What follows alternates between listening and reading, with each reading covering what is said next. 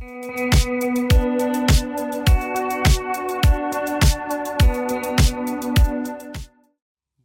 bună ziua! Bine ați venit la o nouă ediție de la podcastul Clubul Antreprenorilor.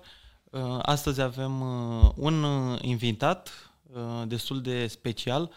Aici poate sunt puțin subiectiv, că are legătură cu planurile mele, să zicem, de anul viitor și cred că sunt niște planuri foarte importante. Are legătură cu sistematizarea, un subiect pe care eu și colegul meu, Dan, din spate de aici, din dreapta, este entuziasmat de fiecare dată când îl deschidem. Pe Dan îl știți, așa că aș vrea să o prezint pe Mădălina întâi. Mădălina Ștefan. Bine ai venit, Mădălina, la podcast, la noi, fizic, nu, nu online. Și spune-ne cam ce faci tu în mediul ăsta profesional, să, să spunem. Salut! Mulțumesc și eu pentru invitație. Îmi face plăcere să vorbesc despre sistematizare și vreau să spun ascultătorilor încă de la început că nu fac asta ca, doar ca expert. Eu am uh, companiile mele pe care le-am sistematizat, care mi-au permis ca acum să lucrez și în alte companii să sistematizez. Cumva uh, visul ăla de început, de antreprenor, să ai o afacere care funcționează fără tine, eu l-am atins prin sistematizare. Știu că există și alte metode să ai o afacere care să funcționeze fără tine, dar asta a fost metoda pe care eu am găsit-o, am sistematizat folosind procesele, folosind procedurile, folosind responsabilitățile și alocându-le rolurilor și dând la responsabilități standarde de execuție. Și despre asta vom vorbi astăzi. Bun, uh, bineînțeles, uh, este prezent și colegul meu uh, Dan. Salutare, Dan! Salut, Dimi, să rămână, îmi pare bine de cunoștință. Și mie. Noi acum câteva minute am făcut cunoștință, am, nu avem nimic pregătit, dar subiectul este comun, este abordat și de noi de atâtea ori.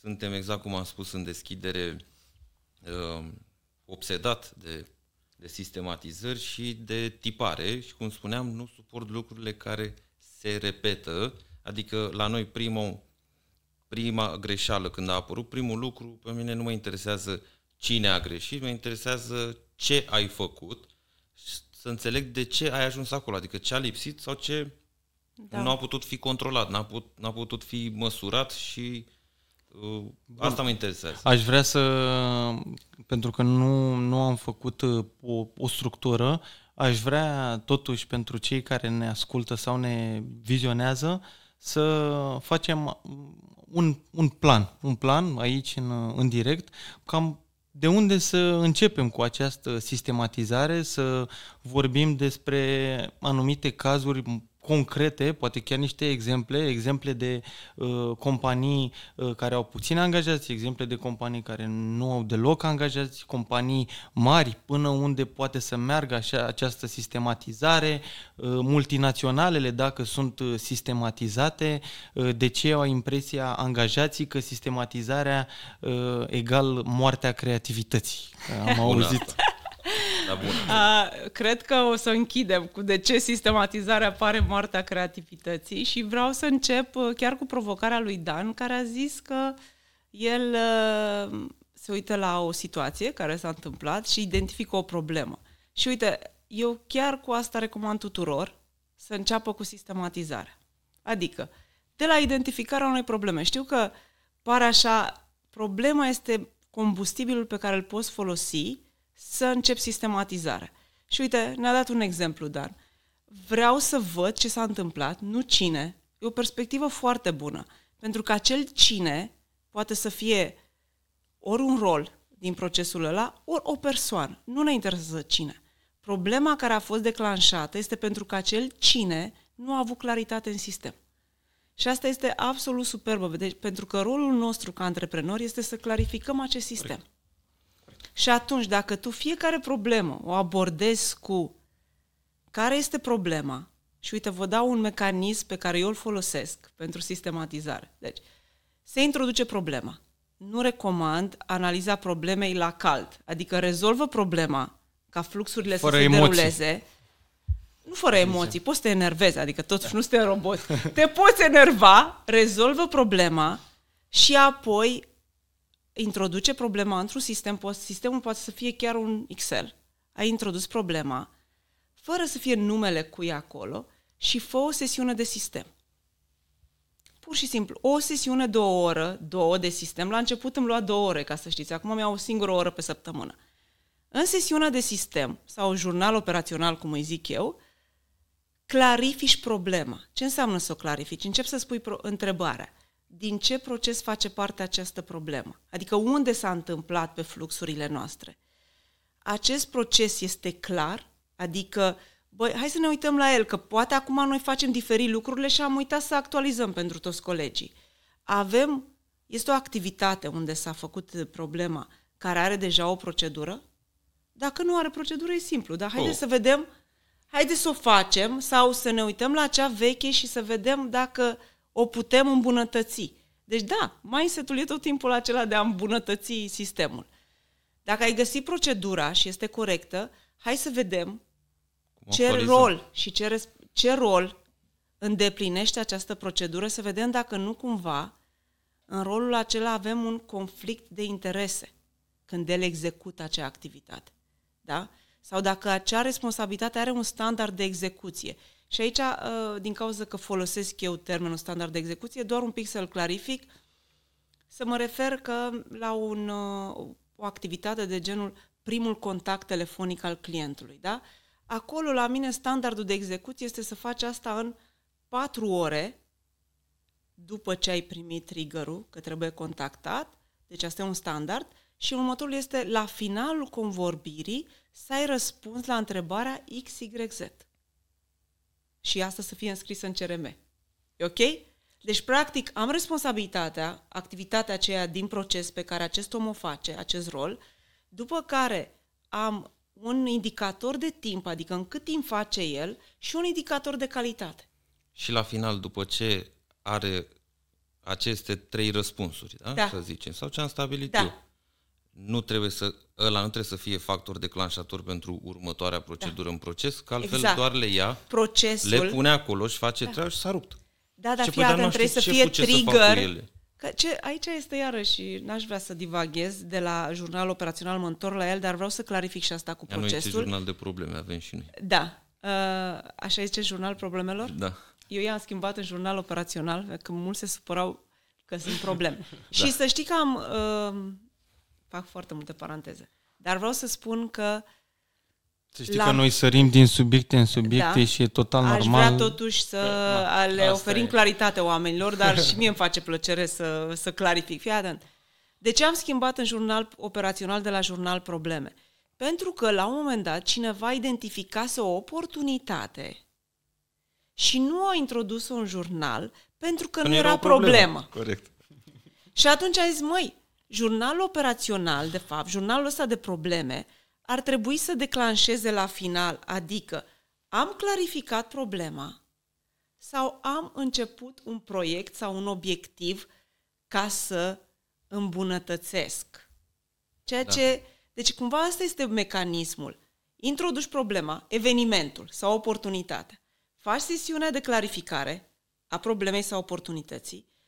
Sesiunea se face în echipă. În funcție de compania ta stabilești un număr, uh, poate fi un departament să aibă propria sesiune, uh, tu cu bordul să ai sesiunea. Asta uh, cumva nu stați încrâncenați de cum e bine să faci. Fă natural cum are nevoie compania ta. Ai cinci oameni, fă cu cinci oameni. Ai 50, fă cu șase, adică separă-l pe nivele, da? Ei, după ce ai făcut sesiunea, aici la final ar trebui să ai următorul trigger. Problema se rezolvă printr-un task individual. Unul din membrii echipei și-a rolul să clarifice procedura, să clarifice procesul sau să facă activitatea aia, pur și simplu, e task individual sau faci o sesiune de lucru în echipă ca să discutați problema și oportunitatea. Deci aici doar o clarifici în sesiunea asta și faci sesiune de lucru, poți să, uneori, după o sesiune de, din asta de jurnal, de probleme sau operațional, da. așa, uh, pot genera două, trei sesiuni de lucru. Când le facem? Sesiune. Eu personal le fac vinerea de la ora 1. În fiecare, în fiecare da? zi, zi de vineri de la ora 1, ei știu că pot, mă pot băga și pe mine în planurile lor de a face o sesiune de lucru. Dar am colegi care acum, după un an de zile, doi ani, fac singur, singur sesiune de lucru. Nu mai trebuie să fiu eu implicată de fiecare dată. Aceasta e frumusețea când transfer toate lucrurile acestea către echipa ta. Ei singur se descurcă la un moment dat și se întâlnesc pentru că în sesiunea de lucru ce vor face? O rezolvă și clarifică sistemul, ori zic aici este rost de un proiect, nu de un obiectiv. E un proiect care poate dura o săptămână, două săptămâni și se gestionează după regulile de proiect. Ce resurse am nevoie, umane, de bani, aprobăm proiectul și pe urmă se implementează și ce credeți? Când s-a terminat proiectul sau obiectivul da. de făcut, trebuie să te întorci să faci sesiune de introducere în operațional. Pentru că un proiect, dacă nu-ți modifică operaționalul, l-ai făcut degeaba. Păi da. Mamă, câte am făcut din astea, doamne, da. Adelina. Deci aici este iar și după obiectiv, la fel. Trebuie Când s-a terminat, sistemul. că suntem familiarizați da, cu principiul ăsta de creștere prin obiective, principiile creșterii prin obiective, după ce ai făcut, deci eu nu finalizez obiectivele cu lideri în companiile care prima oară înseamnă ai terminat obiectivul, facem trimestrială, pe urmă se face sesiune de introducere în operațional a rezultatelor din obiectivul tău. Abia atunci obiectivul este validat. Dacă îmi faci obiective fără să modifici uh, operaționalul, adică pentru că de-aia faci obiective și de-aia faci proiecte, să crești operaționalul, da? Să crești acele standarde. Da. Acele KPI-uri, standardele de execuție, adică ăsta e obiectiv de creștere, da? Modifici un standard, nu mai fac în șapte secunde, fac în două. Nu mai uh, generez șapte ceva libri. sau aduci nou, generez nou 20, da? da? Ăsta este. Așadar, începe de la probleme. Să știți că am avut luni la început în care făceam, uh, cum se numește, uh, poți să începi doar cu un departament, cumva cu o singură funcțiune în care să introduci jurnalul de probleme. Că poate tu ai o companie în care trebuie să transferi în fiecare departament, știi? Și atunci începe acolo unde te doare cel mai tare. Corect. Unde te doare cel mai tare? La marketing și la vânzări. Deci și eu am făcut această greșeală, să știți. Deci foarte mult ne gândim cum să îmbunătățim execuția ca să zbârnuim și uităm că noi ar trebui să producem atâta tensiune de la vânzări să ne ceară ăia produse ca noi pe urmă să ne apucăm să facem execuția, să nu mai știm cât de repede să o facem și cât de bine. Știi? Sau cum spun eu, degeaba îți dorești să fii cel mai bun uh, fermier, faci cele mai bune roșii de da. la tine din sat, din țară, nu contează, tu petreci toată ziua în solar, și tot ce poți să faci la final este să le scoți și să le pui la poartă și aștept să da. se vândă, să treacă oameni. Care trece pe acolo bine, care nu, nu. Păi nu mai bine ai munci mai puțin tu în producție și ți-ai ocupa mai mult timp să iei naiba roșiile de la poartă și să le duci la piață, că trec mai mulți oameni pe acolo decât pe la tine pe la poartă. Haideți să un exemplu banal. Da. unde văd eu aici um, o lipsă de claritate în antreprenoriatul românesc. Și așa. Noi într-o companie... Mare, o mare lipsă să știi că... că... Într-o e... companie, eu am identificat, în orice tip de companie, trei procese critice, le zic eu. Proces critic este ăla, cumva, procesele astea te leagă între client și între prospect, scuzați, între prospect și produsul tău. Deci legătura asta. Și tu ai aceste trei procese critice și culmea, că uneori o companie poate să fie bună doar la unul din procesele astea. Și uite, o să le iau de la produs înapoi spre client. Primul este execuția. Și de asta foarte mulți antreprenori. Adică execuția în sensul produc roșii, produc cutii, produc remorci, uh, fac servicii de contabilitate, fac servicii de IT. Aia este felul în care execuți ceea ce clientul plătește. Da? După care ai procesul de vânzare, așa macro, dacă poate ai acolo la procesul de vânzare, poate ai proces de contractare, B2B, proces de reorder, de comandă. Deci vânzarea și apoi ai procesele de marketing. Da? Acestea trei trebuie să le vezi și culmea este. Eu la început, ca să le fac bine ca antreprenor, îmi alocam zile. Deci, nu știu, adică lunea lucram pe execuție, marțea pe vânzări, miercurea pe marketing. Pentru că nu poți cu mintea aia de om de marketing și să acolo să faci execuția și să crești roșiile, cum ai zis, știi? Corect. Pentru că mecanismele prin care tu faci procese de execuție sunt diferite de alea la care te gândești ca procese de marketing. Deci dacă tu ca antreprenor te vezi stabil pe, pe vânzare, tu practic poți să fii să te duci la o fabrică care produce ceva sau la unul care face servicii excelente, să-i faci procesul de vânzare. Bine, aici aș vrea să vă spun că procesele astea de marketing și vânzare le recomand cumva să stea sub același lider, din cauza că ele ar trebui să fie, am o colegă care zice, through the line, știi? Deci ele trebuie cumva tot timpul un proces de vânzare sub, dublat de un proces de marketing. Da? Dacă fac un proces de contractare, am nevoie de marketing, să-mi facă design-uri de cataloage, să-mi facă un landing page, să... Deci aici astea două parcă le-aș vedea suprapuse, da. însă cumva vânzarea pentru noi nu înseamnă doar să fac un contract nou, ci să livrez ceea ce am contractat am promis, da. deja. Da? Sau poate facem niște reordere. Deci unele procese de vânzare pot avea doar un proces de marketing de suport pe customer care. Da? Poate fac cer review la fiecare comandă.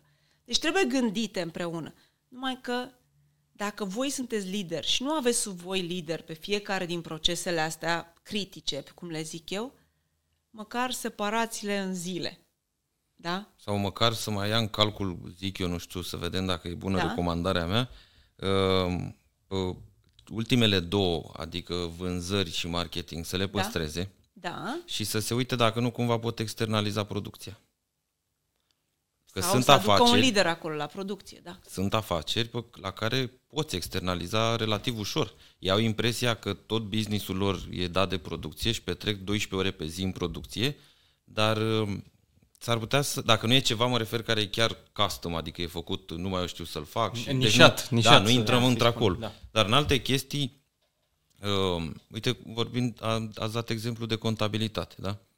Păi multe operațiuni din contabilitate le poți foarte ușor uh, da altor companii.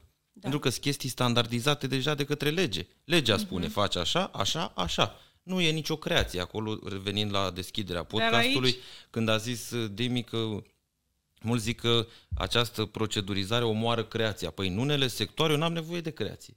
Ce, ce să stai tu să... Da, la marketing poate am nevoie, să zicem, nu știu, mă gândesc, nu Dar mă și acolo e un proces Probabil. De creație, Dar adică... De creație, n-aș vrea să-ți dai tu cu părerea în creația contabilității. Adică acolo nu. Acolo faci așa cum zice legea și așa cum zic, zic procedurile. E, bucata aia, ia uite-te dacă nu cumva poți să o dai. Eu mă gândesc la Eu cred că asta cu, scuză-mă Mădălina, dar am venit acum și eu, eu, eu cam pierd ideile, să știi, așa, da, că așa, le, le, le spun repede, acum. da. Uh, asta cu moartea creativității cred că e scuza perfectă pentru neasumarea responsabilității. Din punctul meu, uh, acum când vorbeați, mi-am făcut așa un rewind al gândurilor și mi-am dat seama că, de fapt, persoanele care nu și asumau responsabilitatea mi-au spus chestia asta cu creativitatea și am mm. reușit să fac Scuze, uh, motive. legătură. Da. da, nu face ceva. Da. Deci... Noi în companii, cum se spun, eu cred Acum abordăm și tema cu... Deci, operaționalul este ceea ce livrăm astăzi, în felul în care livrăm astăzi. Poți să fii creativ în proiecte, în obiective, în obiective să aduci creștere. Acolo, da. Deci acolo și poți să-ți aloci timp. Adică eu am oameni în echipă care pot să zic că eu lucrez două zile, uite, mi-au proiectul ăsta în patru, uh, patru luni și voi lucra două zile pe săptămână la proiectul ăsta. Într-adevăr, creativitatea nu trebuie neapărat procedurizată.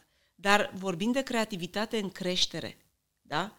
Dacă intri cu creativitate în operațional, înseamnă să dai lipsa de predictibilitate pentru celălalt coleg. Dacă astăzi îmi fac cafeaua așa și mâine așa, da. nu mai sunt așa de încântat de tine, de colegul meu, care nu am predictibilitate de la tine cum îmi aduci cafeaua. Da? Deci Corect. aici... Uh... Și dacă toată lumea își face treaba, totul funcționează perfect. Adică știu dacă... nu știu dacă există perfecțiunea, Dane, da. așa da. aș vrea să cred și eu. Așa aș vrea uh, să cred și eu, da. Ideea e că dacă faci totul perfect, ce cred eu? Înseamnă că nu ai nicăieri tensiune. Deci cumva, uite și cum am discutat astăzi de funcțiunile de la pop industrie la tehnic. Deci tensiunea este necesară. Pentru că altfel înseamnă că ești uh, under delivery. Știi? Deci un pic de tensiune acolo între, între funcțiuni trebuie să-mi apară ca să pot să fiu productiv, cum ar veni, adică să, să fac ceea ce am avut de făcut, dar în același timp să simt presiunea îmbunătățirii continue, știi? Cumva competitivitate s-ar traduce așa puțin, adică și Nici competitivitatea asta între, între, între funcțiuni. Mă știi, nu neapărat Dane... competitivitate, cât aș zice de asumarea responsabilității pe fiecare. Uh, spre exemplu, CTC-ul nu este subordonat producției, ci prim, validează rezultatul uh, producției. Aici o tensiune. Niciodată nu să-mi placă de tine la CTC când vii și îmi spui ăsta are o roată în plus. Nu-mi place. Corect. Ai înțeles? Dar fără ca să vii tu, asta are o roată în plus, eu mă apuc și livrez pe bandă, da? Fac producție la hectar. Aici vorbesc de tensiune, da? Adică în care altcineva Aici, vine da, cu un da. alt rol și zice, îți validează ție rezultatul, știi? Pentru că altfel ai conflict de interese aici între rolurile astea. Adică nu poți tu să și faci cafea, o să și zici cât e de bună. Nu, dar în rolul lui el trebuie să respecte în tocmai pașii și dacă respectă, Uite, asta dacă vorbim de procedură. Da. da. Deci, în rolul lui, tu, prin procedură, îi spui de fapt așa. Asta este, ăștia sunt pașii prin care eu am obținut cele mai bune rezultate. Până acum. Da. Tu, cel care execuți, îmi execuți după pașii ăștia și dacă tu descoperi în munca ta o altă variantă, putem modifica procedura. Dar Atâta timp cât este scrisă, o respecti pe asta. Dar ai dreptul și oricine ar trebui. Pentru că procedura este o modalitate prin care faci o activitate și prin care obții un rezultat bun. Da? Deci poți să o modifici, numai că până când nu am modificat un scris în sistem, da? Nu vreau să o modifici. Vreau să o faci așa și tu să vii la mine să vreau să modificăm aici. Că uite, eu am descoperit acest pas mai bun. Și atunci aș propune chiar un bonus acolo. Dacă modalite, modifici un cum. Spune Știu că divagăm, dar până la urmă obiectivul pe care l-am eu în legătură cu acest podcast este ca uh, să fie oamenii atrași de această sistematizare. Pentru că, să fiu 100% transparent, eu cu Dan nu nu pot să zic că am o experiență uluitoare, doar că atunci când am descoperit și Dan a fost uh, cumva triggerul meu și mulțumesc că mi-a deschis uh, cumva supapele din direcția asta, uh, noi sprijinim foarte mult subiectul ăsta, inclusiv la, la club și lumea în momentul când aude, parcă înțelege și sunt, să spunem, entuziasmați, dar ce părere ai, Dane? Tu crezi că oamenii, hai să zicem, colegii noștri din uh, club, nu majoritatea, dar câțiva, nu cred că au înțeles și că dacă ar fi înțeles pe bune că ăsta e un secret care nu e wow, nu e, nu, nu e că toată lumea are impresia așa că, bă, ce, ce mi-ar trebui mie ca să mă dezvolt? Toată lumea se așteaptă să îi dai un, uh, un ou, să-l spargi și să iasă de acolo trei pitici și să-ți dea răspunsul, să fie ceva foarte magic și complex. Dar de fapt lucrurile sunt foarte simple. Uh, bine, vorba vine foarte simplu dacă e să le pui în balanța asta cu uh, lucrurile complexe pe care le-ar vrea alții să le audă. Uh, ce părere ai? De ce încă lumea nu e entuziasmată încât să și acționeze, nu doar să zică da, am înțeles, uh, vreau am recepționat. Ascultăm. Sunt, să uh, spună Dan de ce și chiar vreau să spun și eu de ce. E o întrebare foarte bună și să știi că îmi place să filozofez pe tema asta și eu chiar cred că asta e doar partea din față, e doar un ambalaj. Uh, realitatea din spate e persoana, adică om, antreprenor. Da? Există crudă. Păi nu, despre asta e vorba, despre mentalitatea normal, ta, normal. cum vezi tu lucrurile, dar trebuie că tu așa le vezi și în viața de zi cu zi. Deci și ca persoană. Structura ta mentală, așa pur și simplu așa ești tu, așa ești tu construit. Și îți dau exemplu concret aici. Ehm, ce a discutat noi despre gândirea critică. Da? Gândirea critică sau, cum mai spun, un mod de comunicare asertiv, da? Uh, arată sau discută doar despre fapte. Și atât, nu despre persoane. Ei, în condițiile în care tu, și asta eu pot să-mi dau seama și dintr-o discuție liberă la o cafea, dacă problemele tale sunt ce a făcut ăla, ce a făcut aia, îmi dau seama că tu pe ele le-ai dus și în business. Da. Ce face? Uh, gândirea critică analizează cifrele, analizează faptele, deci nu persoanele, da? Ceilalți, opusul, cei care nu au astfel de gândire, analizează aspecte, aspecte estetice.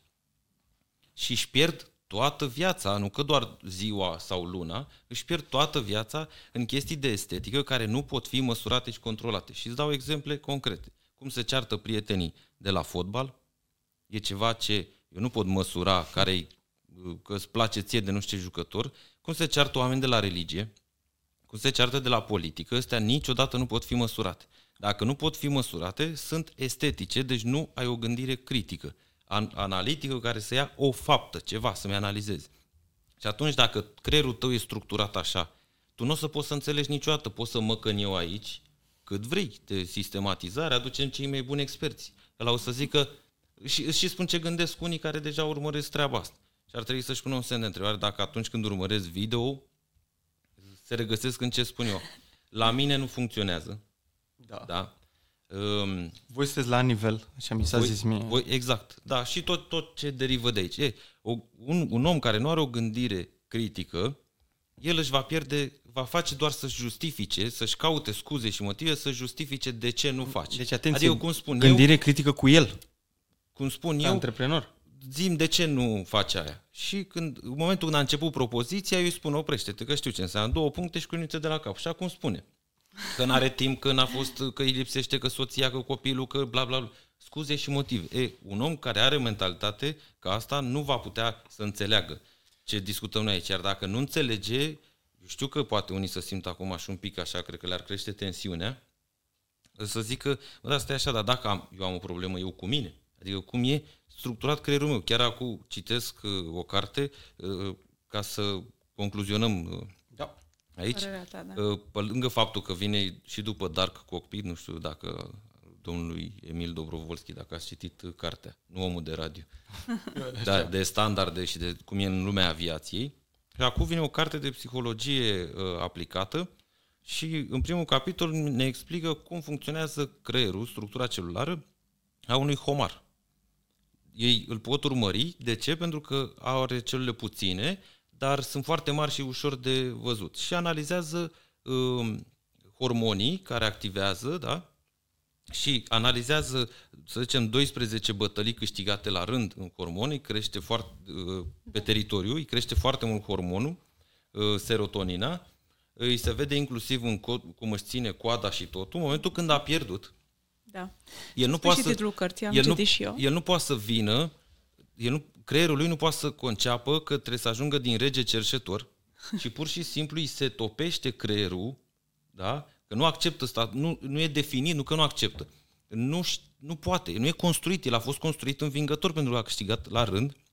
Acum, nu poate, după ce a pierdut teritoriul și nu mai are mentalitatea de învingător pentru că e alt hormon, nu-i rețin numele cu oritoxin, nu știu exact. Oxitocină? Nu, aia, mm. dar ceva asemănător. Așa. Așa. Și îi se topește creierul și îi crește un creier secundar de cerșător. Nu, e real și puteți să verificați informația nu, asta. Nu, nu de, de informații uh, orăd. Așa să spui care e titlul cărții? Uh, 12 reguli de viață, dar nu știu... Da, de Jordan Peterson. Cred Am că citit da. și eu, uh, chiar recomand, uh, are două deci, cărți scrise, că... Jordan Peterson și mi-au plăcut foarte deci tare. Deci dacă creierul tău e structurat așa, puneți o întrebare de ce nu înțelegi. Că vezi, nici regele nu înțelege de ce ăla e cerșător, nici cerșător nu înțelege cum a ajuns la rege. Da. Că e ceva, o șmecherie uh. acolo, s-a întâmplat ceva, furat, știi, din ele. Da, are mă banca furat. Ei, da. puneți o întrebare, acum, asta a fost concluzia mea. Și da. acum, uh, Mădălina. Și te... părerea mea, da. Eu două, două aspecte voi atinge. Primul, um, acesta filozofic. De ce unii privesc sistematizarea ca, un, ca o chestiune care nu-i privește pe ei? O să vă spun. Care e părerea mea și tot filozofică? Și a doua, când încep sistematizarea, că am discutat din nou oricum, cu acel jurnal, cu probleme, da. și acum când, adică când ar fi momentul. Și prima parte filozofică, de ce unii sau de ce unele companii nu sunt sistematizate. Cred că pornește, cumva ca și, cum a zis și Dan, de la persoană, de la ADN-ul nostru de antreprenor. Afacerile noastre sunt o manifestare a noastră ca antreprenori. Și noi ducem în companie felul nostru de a fi. Ei, ideea este că sunt zile în companiile astea, oamenii ăștia care au afaceri nesistematizate și poate au trecut mai mult de 2 ani în afacerea aceea, le place să fie eroi. Da. Să fie eroi zilei și la finalul zilei să fie obosiți. Și eu am fost de- dependentă de asta. Că eram cea mai tare din parcare. Că eram... Uh, nu îi lăsam să-mi zică șefa, dar eram dependentă de acest uh, de a fi vedeta. statut da, în care îi ajutam pe toți, până când am obosit. Așadar, când vrei să treci la sistematizare, da, trebuie să-ți dai jos pelerina de erou, de Superman care le face pe toate și le știe pe toate și cred că ai reușit când pleci de la masă și nu mai ești cel mai deștept de acolo. Dacă încă stai la masă cu oamenii pe care tu îi plătești și ești cel mai deștept din cameră, nu mai plăti. Asta este. Oprește-te, oprește-te și adu oameni la masa ta pe care, de la care să înveți. Da? Deci Corect. asta este. Și găsește dopamină în altă parte. Dar nu în a fi erou pentru oamenii aceia. Da? Poate ai o familie pentru care vrei să fii eroul zilei. Poate ai copii pentru care vrei să fii erou. Poate ai, nu știu cum să spun, o asociație. hobby-uri, sunt multe alte. Există foarte noi? multe locuri în care să fii erou. Când ești erou în compania ta, ții oamenii aceia captivi. Da? Aș zice asta, acum să vorbim despre când.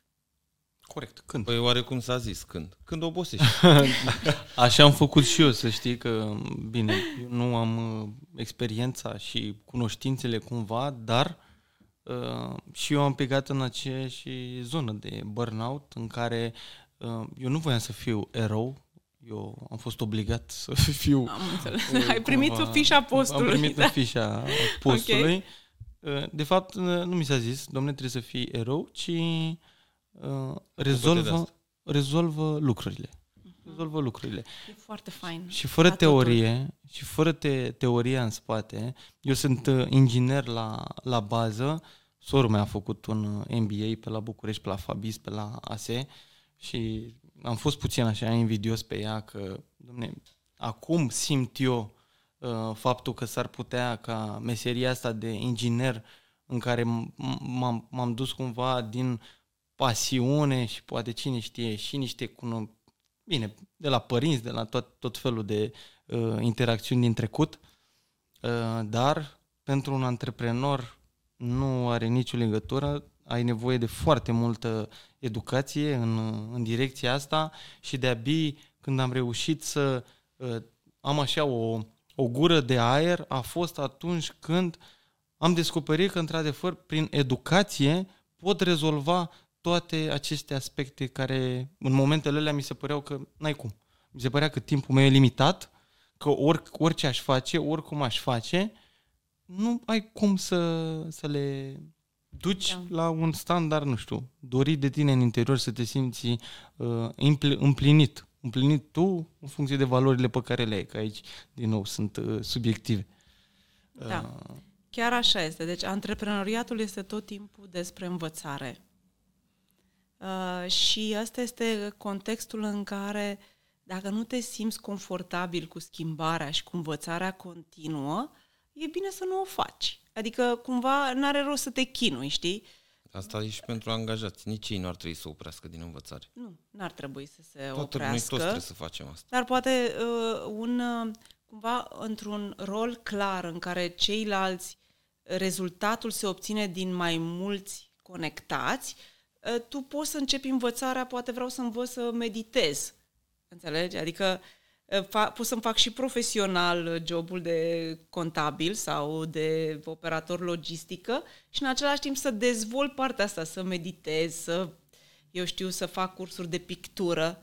Înțelegi? Dar ca antreprenor, re- realitatea îți uh, imediat uh, vine în fața ta, știi? Că, ok, piața nu-ți mai acceptă produsul, nu ai suficiente vânzări, nu știi să te poziționezi, ai un competitor nou, uh, nu identifici corect uh, care sunt funcțiunile din uh, producția ta și ai, uh, îți este produsul la capăt de două ori mai scump decât, la, decât al competitorului tău principal, știi? Tu ai nevoie de această abilitate de schimbare continuă ca antreprenor. Ești obligat. Da. Uh, Mi-a venit în cap cu o chestie, că vorbeam de sistematizări, de respectarea procedurilor și să iau un exemplu care, pe care l-am citit în cartea Dark Cockpit. Uh, Procedura spune așa, că în momentul când mai sunt 10-15 minute până se pregătește de aterizare avionul, se aprinde acel semnal de legați centurile și toată uh, stewardii, însoțitorii de bord trebuie să se asigure că toată lumea e așezată pe scaun și cu centurile sunt centurile fixate. Da. Acum, povestea un caz uh, din activitatea dumnealui. Și fix în momentul când s-a aprins semnalul, o doamnă cu o sarcină vizibil avansată a solicitat să meargă la toaletă. Însoțitorul de bord a spus că nu, că din moment ce s-a aprins la toată lumea trebuie să fie asigurat că e periculos, că tot ce Așa. spune procedura. Nu a lăsat-o până la urmă, deși doamna a, so- a, a insistat, soțul la fel, doamna a început să plângă, s-a făcut și o mică scenă de teatru acolo. La final s-au dus la capitan uh, cuplul respectiv și a zis, uh, uite, vă mulțumim, nu știu, respectăm tot ceea ce faceți, dar nu mi se pare normal cum a fost tratată soția mea. Păi ce s-a întâmplat? I-a spus, capitanul și-a dat seama că comandantul și-a dat seama că a fost respectată procedura, uh, dar e clar că oamenii au avut o experiență foarte urâtă. Și după, evident că el ca și un lider adevărat n-a luat atunci la cald cum azi mai, mai devreme nu facem atunci, da? Dar după a făcut o ședință, un debriefing cu echipa și a zis, da, da, știu că procedura spune așa, nu vei fi sancționat, e clar că Da. ți-ai respectat, dar eu cred că un, un minut, două nu se întâmpla nimic, dar chiar se ducea și ai fi lăsat și era un caz izolat și nu mai aveam, uite, acum o reclamație, că la urmă urmei și despre asta e vorba, cum e văzută compania, da? Da. Ce facem în astfel de situații? Sau hai să extrapolăm cazul din carte cu alte situații din viața Când faci companiilor. compromisuri la Când modul. Compromisurile- Parcă, nu compromis, nu i-aș zice compromis. Dar parcă, cum să zic, e ceva acolo, nu știu să-l definesc. Mhm. Da? Că mi-am pus problema asta, cum faci în situația asta? Sau, uh, doi, revin cu un al doilea exemplu asemănător, uh, doi uh, angajați, unul dintre ei, o echipă, a stricat o bormașină. Nu au raportat incidentul, dar s-au dus și au cumpărat una similară, deci nu altă marcă, nu nimic. Au cumpărat una nouă, n-au zis nimic. Au, șeful a aflat, sau patronul, administratorul a aflat undeva la o săptămână după incident și conform sistemului de avertizmente, faptul că nu ai raportat că ai stricat un utilaj, da, um, a fost uh, avertizat. Da, avertisment fără luat din salariu, primul avertisment, l-a scris, da? Da. Și angajatul bun de altfel, mai ales dacă dovedise că a și și-a reparat greșeala, și-a dat demisie. Deci cum facem când din ceva bun, când într-un sistem care trebuie să fie perfectibil, nu perfect, ok, dar cum facem când, adică cum- să nu devenim prea reci? Aici, e, uh, în etapa asta, e, e Dan, cumva. Și Da. a făcut uh, sistemul. Păi, dacă și observi, a deja- ridicat-o sus de Ai tot ridicat uh, uh, mingea, ștacheta. nu e? e Adică foarte nu e de asta bine cum facem și, procedură. sincer, sunt, uh, se vede că merg la multe emisiuni și oamenii mă întreabă de sistematizare. Foarte mulți nu știu ce vorbesc. Deci de data asta aș vrea să chiar să vă mulțumesc. Mi-a spus niște întrebări foarte faine și e clar la subiect, amândoi. Deci chiar, uh, uh, ca să zic așa, asta e plusul meu în această emisiune. Și vreau să, să-ți răspund uh, la asta cum, uh, care e perspectiva mea și cum văd eu lucrurile. Peste sistematizare și peste procese, peste proceduri, peste politici, unde ai reguli, peste probleme, ai două lucruri foarte importante. Principiile după care Valorile. lucrezi. unii le mai zic valori, eu le zic principii și vreau să diferențiez imediat, filtre. da? Și altul este scopul, purpose. Deci, dacă scopul meu în companie este ca, uh, cum să spun, uh, eu declar că scopul meu este ca fiecare să vină aici în compania asta să-și atingă potențialul maxim și să fie implicat, să dau un exemplu de scop sau eu știu, atunci omul acela care a cumpărat bormașina, eu i-am, l-am validat prin acest uh, scop, da? Adică eu i-am zis, da, ai fost implicat. Deci eu, care am stabilit scopul, da, antreprenorul. Așadar, într-o companie, un om care a stricat o bormașină și nu a spus, poate să fie sancționat, dacă scopul și principiile acelea sunt vizibile, și în altă companie nu.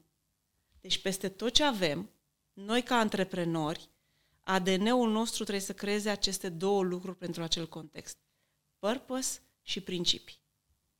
Ok? Și cum acum le aș vrea... transmitem? Haideți să vedem cum le transmitem. Prima oară, cum Am transmitem ajuns. principiile. Când? Când începem? Nu, prima oară, lasă-mă să spun asta, că e foarte faină. E... Deci chiar îți mulțumesc mult că mi-ai pus întrebarea asta. Până acum n-am avut ocazia să o spun așa. Cred că e prima oară când vorbesc public de partea asta de principii. Fii atent. Prin, eu le spun principii, nu valori. Cred că valorile sunt personale. Adică cred că valoarea mea de contribuție este o valoare personală și că atunci când sunt într-un context, într-o organizație, principiile sunt modul în care lucrăm în această organizație, da? Și uite, aș vrea să-ți dau trei principii de la compania unde eu sunt antreprenor și avem un principiu acela de predictibilitate. Cum transfer acest principiu? Prin comportamente. Le spun, predictibilitatea în această companie înseamnă asta. O definesc, predictibilitatea, pentru că uh, Poate pentru tine înseamnă Corect, ceva, pentru tine altceva. Și poți să zic, pagină, da. predictibilitate înseamnă să urmezi procesele și procedurile, dar să spui atunci când ai ceva de îmbunătățit. Punct. Da, așa, o definiție simplă, da? Corect. Care e comportamentul care, pe care eu îi zic da, comportamente care susțin predictibilitatea? Uh, faci conform cu procedura, respect standardul de timp, Uh, raportezi uh, conform cu rezultatele pe care le ai. Uh, atenționezi dacă ceva nu se întâmplă. Da? Adică, Asta ele, pentru mine, adică da. ele trec în fișa de postul, fișa de rol. Da, cumva ele trec... toate comportamentele le poți duce către responsabilități și către standarde. Adică ca să facem așa o glumiță, da. uh, le duc cu forța un pic? Nu le, uh, eu le-aș zice așa. Când îl aduci în companie, îi spui, uite, noi așa lucrăm. Deci cumva ar putea chiar în procesul de recrutare, când trimiți uh, către cineva, poate ai avansat, poate nu ești la primul col cu el sau așa, ai avansat cu rolul acela și spui, acestea sunt principiile după care noi lucrăm. De ce am pus întrebarea asta da. și știu că pare așa dur, cum adică face educație cu forța, dar asta îmi validează ceva ce eu am descoperit recent și încerc acum ca da. Tot, tot, toate ființele raționale să căutăm validare, ehm, dar să văd dacă gândesc bine. Prima dată educația e cu forța și după aia devine plăcută pentru cel care a fost educat.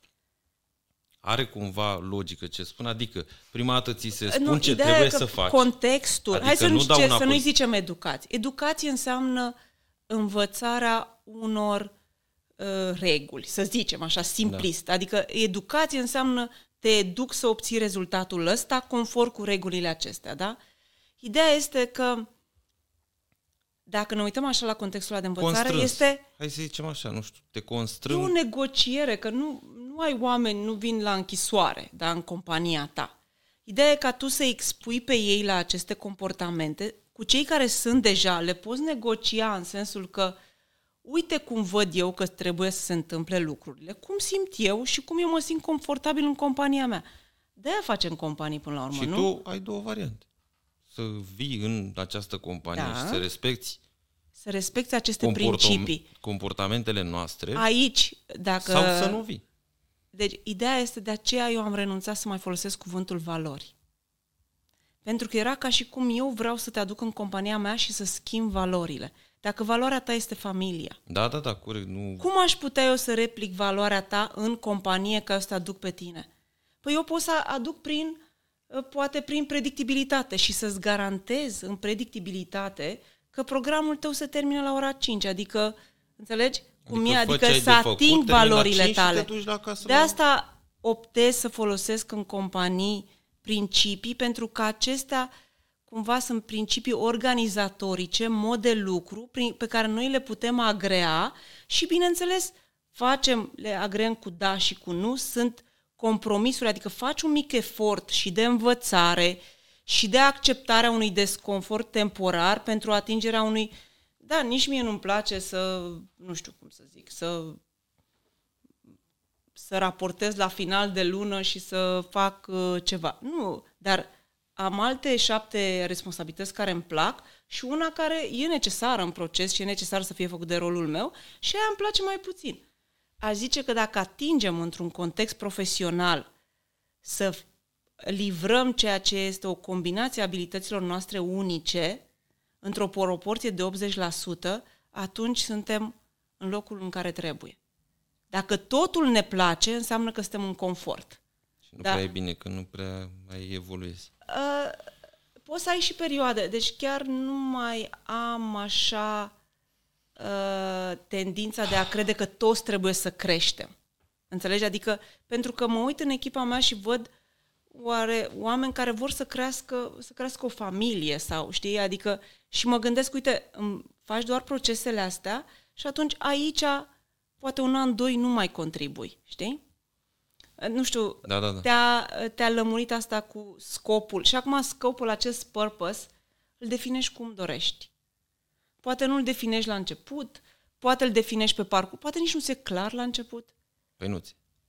Da? Ai doar o idee, dar Ai se o schimbă idee, mult, se nu ajustează. toți o să ajungem pe lună, da? Uh, cum fac anumiți lideri și nu toți vom inventa rachete, dar uite, cumva a fost un scop pe care eu l-am avut când am avut primul, prima afacere. Eu am zis că am, aveam 2,7 metri pătrați închiriați în magazinul Unirea și am zis aici, pe 2,7 metri pătrați, eu voi putea să fac un, o lume. Pur și simplu. Da? Deci așa, a, a, eram sigură că acolo, în spațiul ăla, în 2 metri pătrați, eu puteam să construiesc ceva ce nu vedeam în afara acelui sistem, știi? Așa că pornește de acolo, de la 2 metri pătrați. Eu de acolo am pornit. Uh, cer scuze că intervin și eu, dar Da. de când ai spus de comportamente, creierul meu a luat o razna și mă tot gândesc acum Așa. în, uh, în anunțurile de recrutare. Ok, ce comportament să trec? Comportament X. Nu Ăsta cred e că- bun. Nu acolo îl treci. Comportament Anunț. uh, Poți să-l treci Y. acolo. Adică Depinde sunt bune și de rol. cele, și cele pozitive, dar și cele negative. Eu zic așa, să atragi oameni în companie, atrage este un proces de recrutare, este face și ea vânzare, marketing și vânzare. Corect. Deci dacă tu spui angajezi doar oameni care nu mănâncă chipsuri, Sau nu fumează, nu știu. Da? da, da. Adică angajezi doar oameni care în ultima lună au citit trei cărți. Da. Fă asta. Asta este frumusețea când ai o companie. Să lucrezi cu acei oameni, adui lângă tine. Deci și în anunțurile de recrutare, cu fă în așa fel încât să vină acei oameni. Nu mai merge pe ideea angajezi contabil să știe aia, să știe aia, Da, să știe da, aia. da, da. Nu. Fii acolo creativ. Pentru că aduci oameni lângă tine care să... Câteodată când fac un uh, an- anunț din ăsta de recrutare mai ciudat, că e chiar ciudat dacă e să introducem aceste aspecte legate de sistem, legate de puțin de uh, Da. principiile, să îți iau puțin denumirea, Mhm. uh, pentru că în marea asta de anunțuri de recrutare, ce observ pe LinkedIn sau pe eJob sau alte chestii, nu prea face lumea asta. Atunci lumea merge pe înseamnă modul că ești automat, într-un așa, ocean că- albastru. Uh, adică și- poți să acționezi tu cum vrei. Tocmai, câteodată mă gândesc, mă, poate greșeala e la mine. Că eu pur și simplu vreau să fiu Nu. transparent și să... Deci o vezi ca o greșeală. Eu am văzut-o ca un filtru, treaba asta. Noi am și testat Da. și știe cum. Am făcut, uh, colegele mele au făcut un clip, căutăm un asistent uh, manager, ne-am Da. săturat de anunțuri din ele, am făcut și treaba asta cu mai jucăuși prin anunț, am trecut și responsabilitățile din fișa rol De la Răzvan am preluat pe acolo ce da, da. și tare să testăm. Să... Și nu, îți spun la mine, n-a, n-a funcționat. În schimb, uh, inițial fetele au zis, domne, dar primim foarte puține CV-uri. Deci înainte primeam de pe astfel de platforme multe, unele chiar și mhm. nepotrivite. Eu spuneam, angajez economist cu experiență și aplica vânzător la MaxBet, nu știu, da, din astea. Da. N-am o problemă să-ți dorești să, dar nu ești pe ceea ce am cerut eu. E ca și cum eu cer Jeep și tu îmi dai o căruță. Păi stai, o avea tot patru roți, dar nu suntem pe acolo. Așa. și, domnule, că vin foarte puține solicitări de angajare, puține CV-uri înainte, ia uite, veneau 10. Și zic, păi dar gândește și asta te sfătuiești pe tine, nu știu, să o vezi ca un lucru bun. Și anume, noi când am făcut clipurile cu noi, le-am arătat potențialilor candidați cine suntem noi. Suntem, uite, unul mare și nu știu cum, ăla așa, ăla așa, ăla așa. Ăla a făcut o glumă proastă, nu știu, orice. Așa suntem noi, da? Da. În momentul când n-am mai aplicat, n-am mai aplicat pentru că ea nu s-a văzut, acea fată potențial, să zic așa, colega noastră, nu s-a mai văzut acolo. Asta ăștia sunt noi. Eu credeam că ăștia sunt în vârstă, poate vrea să lucreze cu unii în vârstă. Da, da, da. Poate o doamnă care avea, luăm un exemplu, 45 de ani, n-a aplicat că ne-a văzut că suntem toți mai tineri. Da. Nu știu dacă e bine sau rău, dar am filtrat prin ceea ce am uh-huh. făcut acolo, am filtrat, au venit mai puțin și ce să vezi, au venit de calitate. Adică fix ce ne doream noi când zic și calitate pe principiile rezultatul, noastre. adică pe procesul ăsta de recrutare, ați reușit să ocupați poziția? Da. Și poziția aceea după trei luni, acel persoană recrutată după trei luni mai era încă în companie? A trecut de perioada de probă? Da, a trecut, încă este și suntem foarte încântați de ea. E tot ce ne puteam dori, uh, ce căutam. Asta ne întoarcem iarăși acolo Pentru la care are principii sau valori, nu știu, fiecare și le definește, da? Uh, pentru că colega respectivă are aceleași principii și valori sau asemănătoare cu ale noastre. Uh-huh. Și anume, vrem să învățăm, vrem să ne dezvoltăm, vrem să ne și jucăm puțin că ne permite și compania și e mică. Joacă, da. Nu e, păi dai, face parte din procesul Este un avantaj că suntem o companie mică, o companie Când mare ajungi. e mai rigidă, e mai greu, e mai și ne-am găsit, cum să zice, deci pe principii comune. Când ajungi la nivelul ăsta de conștientizare, munca e o joacă, de-abia aștept să te trezești dimineața. Deci, acum, deci partea asta de, de organizare a companiei, cumva a fost, a început într-o etapă în care la început în business, când eu a trebuit să plec într-o vacanță de două zile și am fost sunată cu ceva de genul nu știu să închid casa de marcat, deci cumva, cred că aia a fost prima procedură pe care am făcut-o prin 2000, prin anul 2000, da, cum să închizi ziua, da, cu casa de marcat. Și a doua conștientizare a fost că eu mă duceam cu elan la lucru. Și oamenii de lângă mine nu. Și mă întrebam, dar mie, mie îmi plăcea cu adevărat să muncesc, adică eram entuziasmată de ce voi face în ziua aceea. Și m-am gândit, ok, înseamnă că chestia aia cum să motivezi pe ceilalți nu mi-a ieșit niciodată. Adică ca să înțeleg, eu nu înțeleg cum eu o să te motivez pe tine. Adică tu ești acolo, eu sunt aici, nu mi-a ieșit.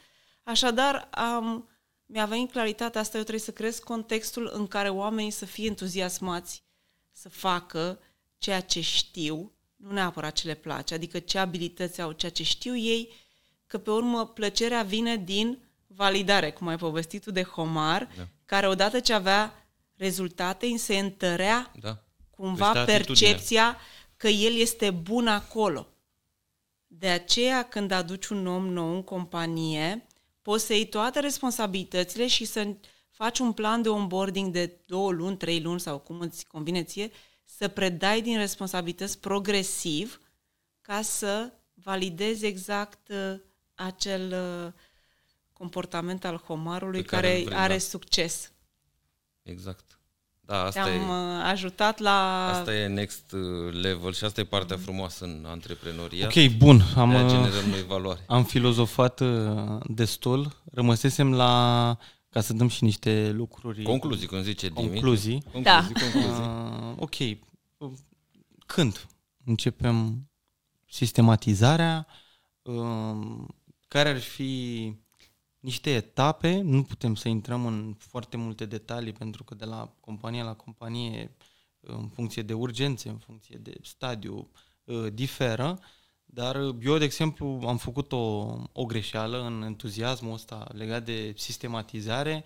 Eu începusem să eu acasă singur, noaptea, dimineața, ce roluri mai sunt în companie, ce responsabilități să mai am pentru rolul ăsta și mă gândeam așa, cu toate că eu știam tot ce mișcă în companie, eu nu reușeam să îmi dau seama care sunt responsabilitățile fiecăruia. Pentru că nu ăsta era modul corect și mi-am dat seama puțin mai târziu cu ajutorul uh, vostru, dar mai ales uh, al tău că ai lucrat cu mine uh, direct uh, pe, pe subiect, să zic așa. Da. Așa că când începem această sistematizare, care ar fi niște etape așa, la care oamenii, ascultătorii, cei care vin să fie atenți, să nu facă greșelile pe care le-am făcut cel puțin eu, poate că și alții.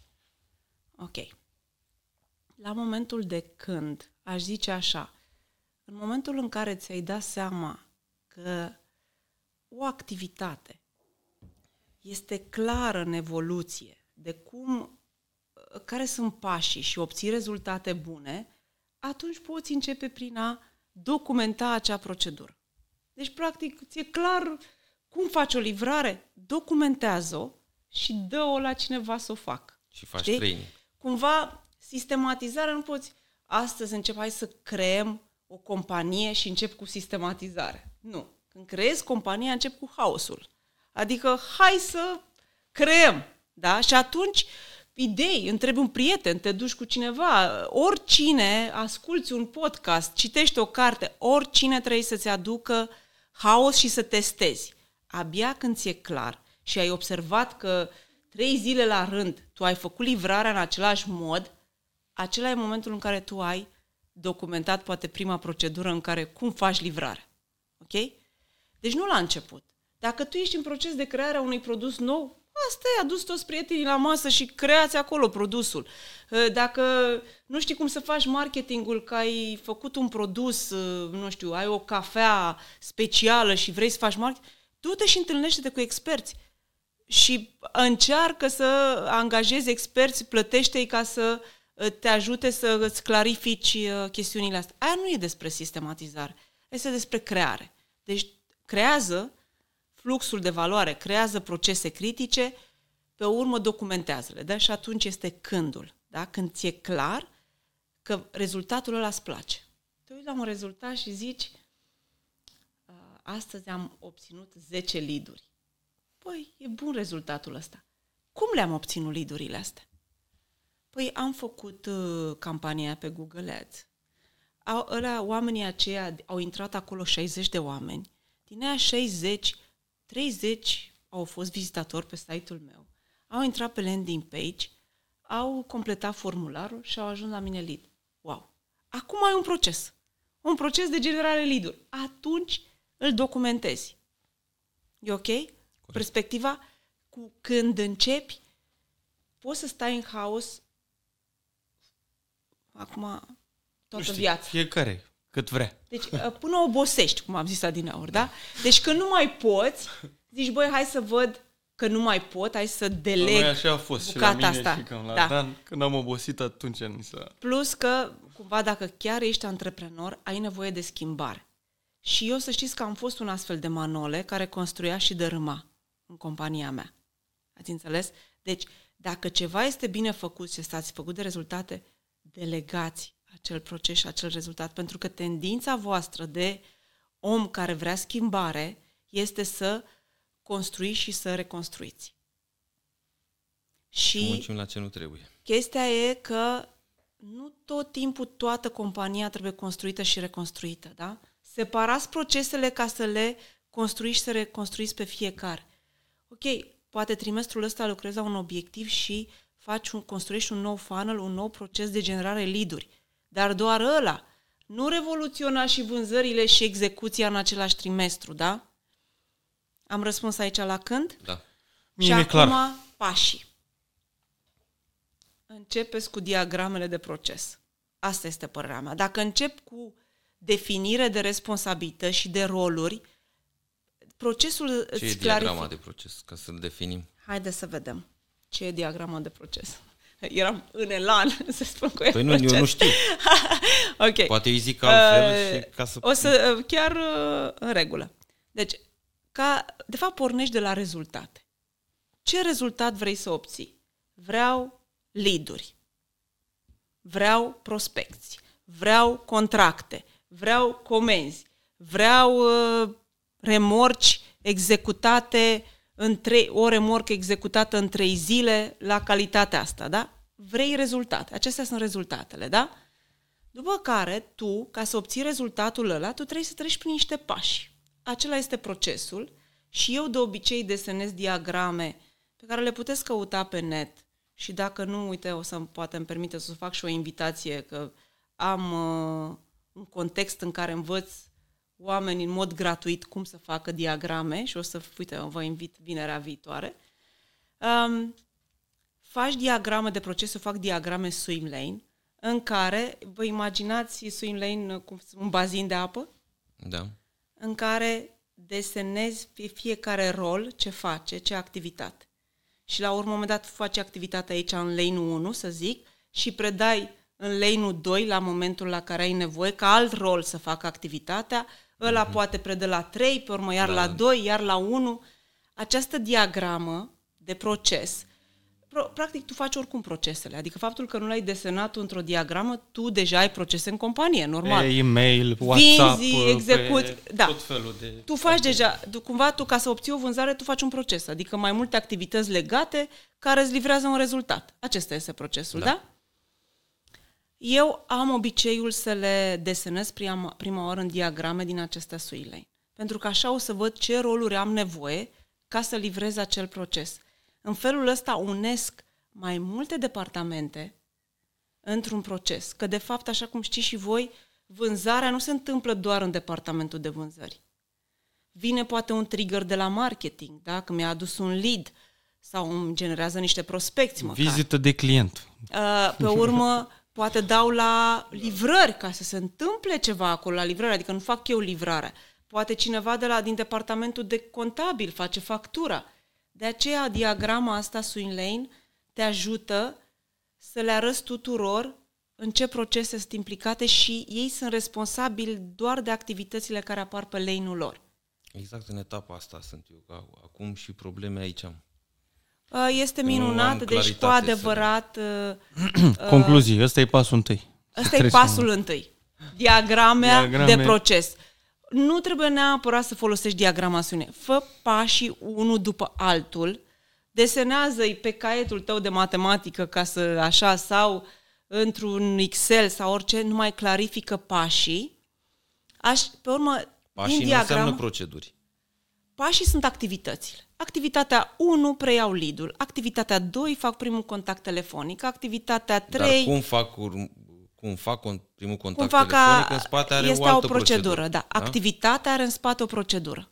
Gata, am înțeles. Da? Deci avem procesul, apoi avem activitățile din proces, care activitatea este procedurată și are o procedură în spate. Acolo e cumul. Da? Procesul te ajută să declanșezi de la o activitate la altul triggerul. Să desenezi asta. Ok, eu dau cana asta de cafea la cine? Da, Oh, noi îi zicem flux ăstuia. A, Dar e Asta este procesul, flux. De fapt, da. Ăsta este, acum, e un șir de activități, Da, dar da, tot da. un flux este, Corect. da? Procesul chiar este un flux. Acum, cum îl documentezi este important pentru că, în mod normal, ar trebui să un om ar trebui să știe dacă eu îl întreb în ce procese ești tu implicat. El ar trebui să știe, uite, eu sunt în procesul ăla, ăla și ăla. Eu sunt în procesul de vânzare repo, sunt în procesul de feedback uh, client, sunt în... Deci el trebuie să știe în ce procese activează. Așa își va cunoaște corect activitățile care îi determină responsabilitatea. Deci în spatele unei activități ai pași, o procedură și ai responsabilitatea de la ce standard de face acea activitate. Am înțeles. Da? Acum, nu avem, eu nu știu dacă s-a înțeles și la ceilalți, dar Cei avem... care operează cu așa ceva sunt convins că înțeleg sau Da. fac măcar niște conexiuni între niște termeni sau idei pe care sau probleme din Cine departament. vrea mai multe informații, da, asta se numește la sfârșit, consultanță. la sfârșit, bineînțeles, tu, tu în momentul ăsta cu asta te ocupi, uh, nu scala haosul sau cum da, e... nu scala haosul, nu mai lucrez cu companii mici. Adică acum, uh, acum fiecare are cât un purpose, la fel ca o companie. Eu îmi doresc să uh, găsesc contexte în care să dezvolt o metodologie de sistematizare. Asta este scopul meu, Mădălina Ștefan.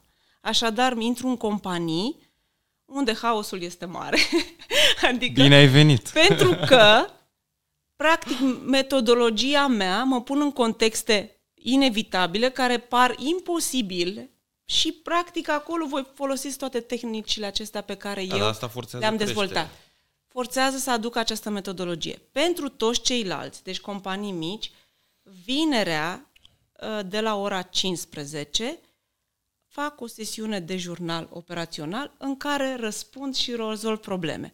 Te poți înscrie ca să participi la această sesiune pe site-ul meu mădălinaștefan.ro Pur și simplu intri, îți poți introduce acolo chiar și problema, cu prioritate iau problemele care au fost introduse, cum fac o diagramă de proces și le rezolv online, în Zoom, primești link de Zoom, ai intrat la sesiune și eu rezolv probleme din operaționalul celorlalte companii pentru că una din uh, valorile mele este contribuția. Îmi doresc să contribui și eu am învățat de la alții, n-am inventat, nu cred că am inventat nimic. Uh, chiar uh, talentul meu unic este de a combina lucruri din diverse, meto- din diverse cumva industrii surse, da. și surse, le combin și acum le dau mai departe în mod gratuit. Oamenii au acces dacă vor să-și dea jos pelerina de uh, eroi. Dacă nu, ce vreau să știți este dați drumul oamenilor pe care îi chinuiți. Atâta acum tot. pleacă ei, acum nu mai sunt ani ăia încă. Ok. Aici, deci dacă vedeți că oamenii pleacă de lângă voi, nu dați vina pe altceva decât pe sistemul neclar în care ei acționează. Nu mai așteptăm, și poate asta chiar e o concluzie. Haideți să, dacă deci, haideți să creăm organizații cu contexte clare, în care oamenii să vină să-și folosească abilitățile unice. Dacă nu le oferim asta, chinuim. Chinuim oameni. De-aia se duc la multinațională și doar emit facturi toată ziua. Pentru că noi, în companiile noastre antreprenoriale, îi chinuim pe unii. Da? De acord. Așa este.